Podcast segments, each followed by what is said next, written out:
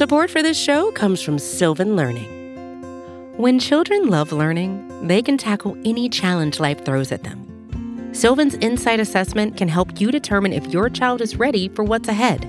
It can also identify gaps in learning and point out areas that could be of concern for your child so they can tackle what's to come. And right now, it's the best price of the year at $29. Go to sylvan29.com to learn more and get your child's assessment for only $29. That's S Y L V A N 29.com.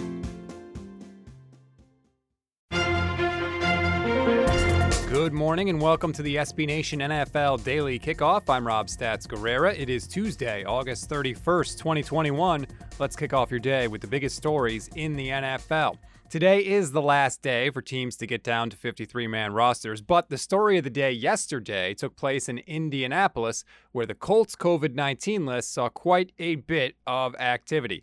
Yesterday, they activated all pro guard Quenton Nelson from the list, but unfortunately, they also had some additions. That would be center Ryan Kelly, wide receiver Zach Pascal, and yes, quarterback Carson Wentz. They are all close contacts of a staff member that tested positive.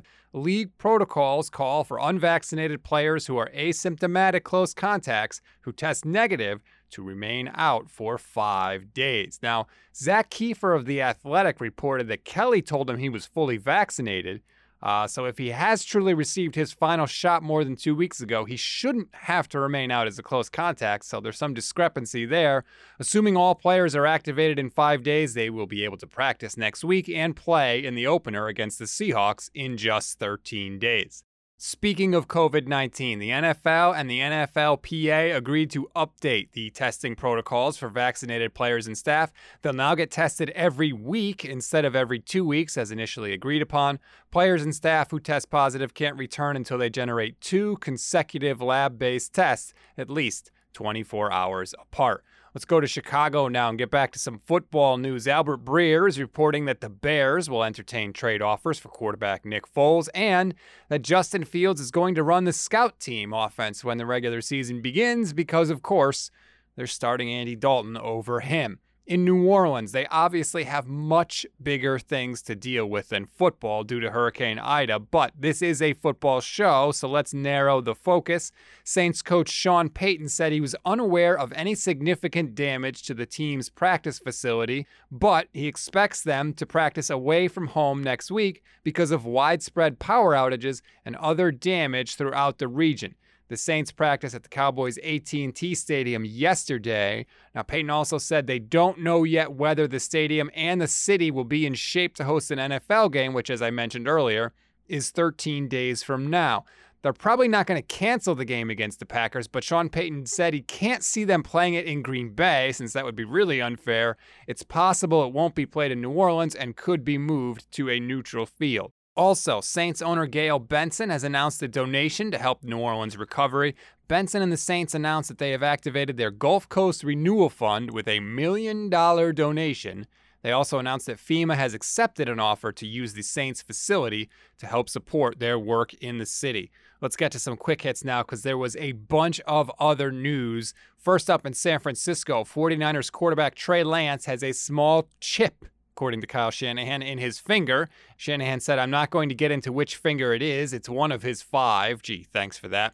Lance banged his hand on a defender's helmet before halftime on Sunday against the Raiders. The expectation is he'll miss about seven days while the injury heals.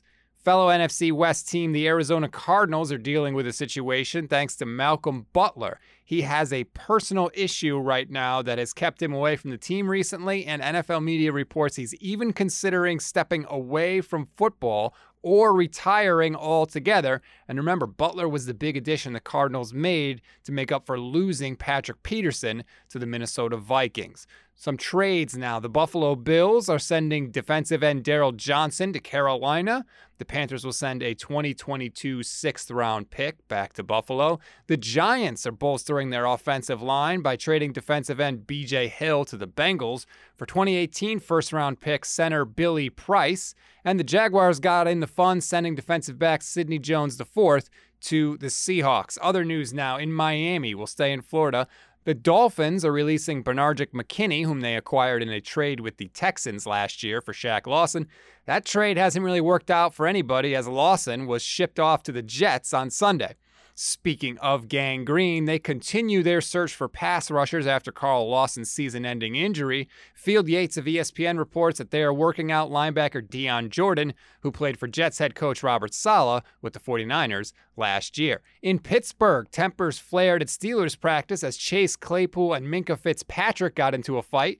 Now, head coach Mike Tomlin pretended he had no idea what reporters were talking about at the podium, but multiple Steelers players confirmed the scrum. No word yet on what started the fight. And finally, the league has announced that four more sportsbook operators have become approved partners. In addition to DraftKings, FanDuel, and Caesars, the NFL has authorized PointsBet, BetMGM, FoxBet, and WynnBet to purchase in game commercial units during the coming season. According to the league, no sportsbooks beyond those seven will be permitted to purchase NFL advertising.